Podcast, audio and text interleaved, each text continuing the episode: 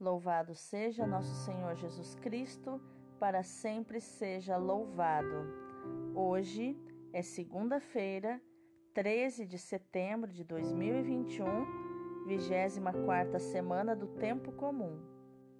Hoje também comemoramos um grande santo da Igreja, São João Crisóstomo. Inclusive tem podcast para você conhecer um pouco da vida desse homem extraordinário. São João Crisóstomo, rogai por nós. A leitura de hoje é da primeira carta de São Paulo a Timóteo, capítulo 2, versículos do 1 ao 8.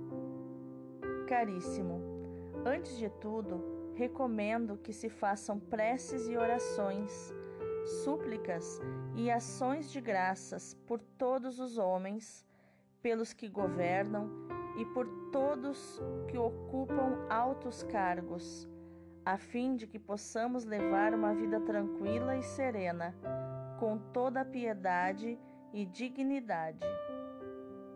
Isto é bom e agradável a Deus, nosso Salvador. Ele quer que todos os homens sejam salvos e cheguem ao conhecimento da verdade. Pois há um só Deus e um só mediador entre Deus e os homens, o homem Cristo Jesus, que se entregou em resgate por todos. Este é o testemunho dado no tempo estabelecido por Deus, e para este testemunho eu fui designado pregador e apóstolo e falo a verdade, não minto. Mestre das nações pagãs, na fé e na verdade.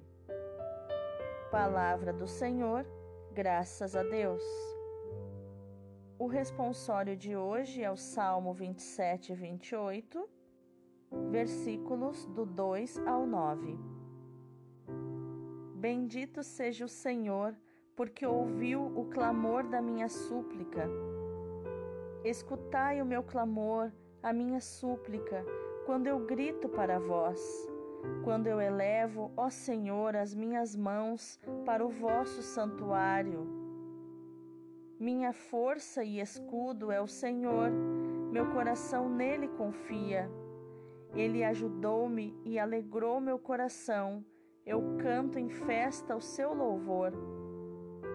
O Senhor é a fortaleza do seu povo e a salvação do seu ungido. Salvai o vosso povo e libertai-o. Abençoai a vossa herança.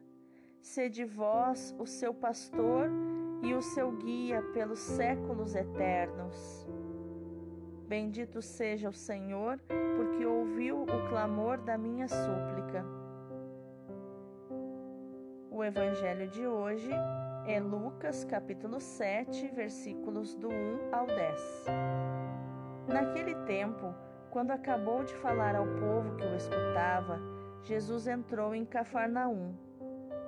Havia lá um oficial romano que tinha um empregado a quem estimava muito e que estava doente, à beira da morte. O oficial ouviu falar de Jesus e enviou alguns anciãos dos judeus para pedirem que Jesus viesse salvar seu empregado.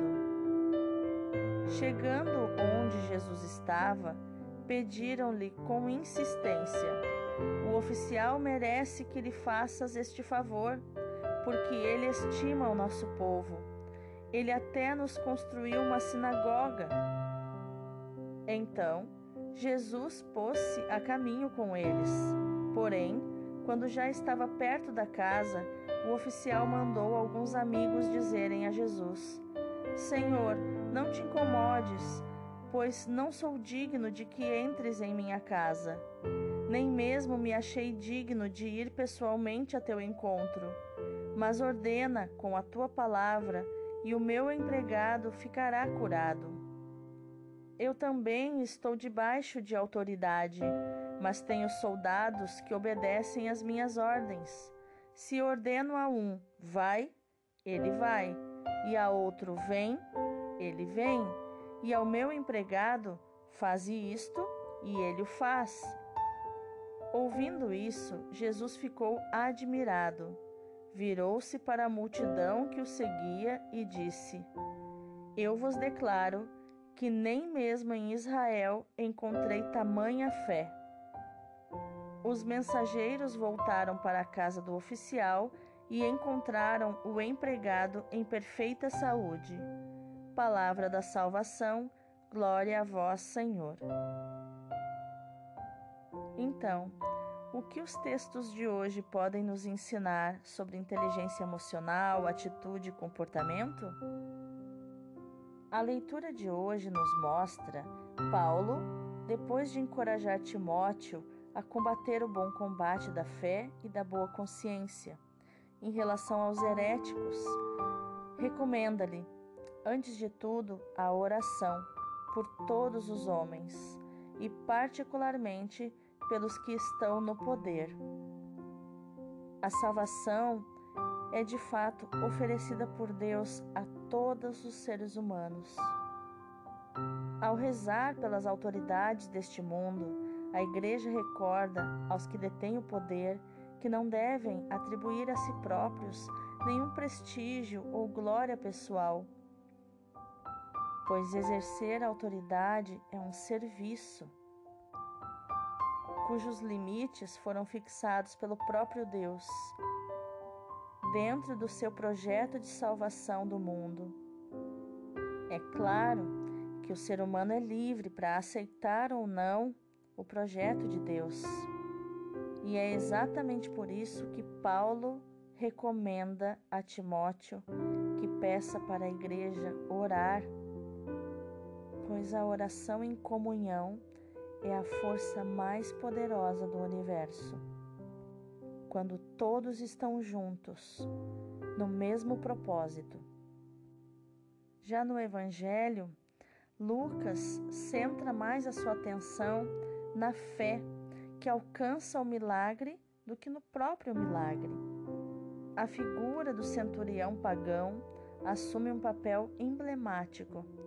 A fé do centurião compõe-se de humildade e confiança. No início, podemos pensar que o centurião não ter ido ao encontro de Jesus para ele mesmo pedir o milagre para o seu empregado parece soberba. Mas não, ele tinha vergonha, se sentia indigno de chegar diante de Jesus. Mas Jesus não julga pelas aparências, porque conhece os corações a humildade e a fé do crer, a fé que confia 100% na ação de Cristo, ela que tornam o centurião aberto ao dom, o presente que ele está para receber. E também mostra para a comunidade dos discípulos de Jesus o quanto é importante incluir a todos no plano de salvação. E o mais curioso é que os próprios anciãos judeus recomendam o centurião a Jesus, o elogiando, dizendo como ele era importante para eles, para a comunidade deles, porque tinha até construído uma sinagoga. Enquanto o próprio centurião não faz autopromoção, não recomenda a si mesmo, mas diz o contrário: Senhor, não te incomodes, porque eu não sou digno que entres na minha morada. Só basta dizer uma palavra e o meu servo será, será curado. E para Jesus, o mais importante são essas palavras do centurião, que indicam uma grande e sincera humildade, do que a palavra dos anciãos interesseiros que queriam conseguir o milagre de Jesus para que o centurião continuasse dando benesses à comunidade deles. Esse acontecimento já é um prenúncio da chegada dos pagãos à igreja, que só vai acontecer depois com Paulo. Porque, segundo as promessas divinas, Jesus foi enviado a pregar a boa nova ao povo eleito, mas o Senhor sabia que por meio do povo de Israel, Deus queria abençoar a todos os povos da terra. E somente o mistério pascal de Cristo tornou possível essa bênção. E é essa oração confiante, esse pedido confiante do centurião a Jesus, por intermédio de outros, é que Paulo estava depois pedindo para a comunidade cristã. É esse tipo de oração que confia, que não fica repetindo palavras, mas que confia que uma palavra que o Senhor, que sair da boca do Senhor, vai operar o milagre. A igreja é portadora de graças para todos, porque o Espírito Santo sopra onde quer e ele também trabalha no coração dos pagãos, no coração daqueles que não conhecem a Deus e a Jesus. Paulo aconselha os cristãos a rezarem de modo especial pelos governantes. Você já colocou no dia de hoje em tuas orações os teus governantes, o teu presidente, o presidente do teu país, o governador do teu estado, o prefeito da tua cidade? Já pediu que os santos anjos estejam com eles, inspirando as suas decisões? Ou você é movido por ódios, por indignações e não consegue é, por mais que discorde, permitir que eles pertençam. Eles têm o direito de pertencer à tua história, ao teu país, a esse governo que lhes foi confiado. Eles carregam uma importante e pesada responsabilidade. Se nós nos sentimos no direito de ser exigentes com eles, também devemos rezar para que cumpram com seriedade e honestidade a sua função e não caiam nas tentações que estão muito sujeitos. Eles estão em constante perigo de corrupção pelo poder, de serem corrompidos pelo poder. Pai Santo, Pai querido, Pai amado, que em Jesus Cristo, morto e ressuscitado, remiste a humanidade.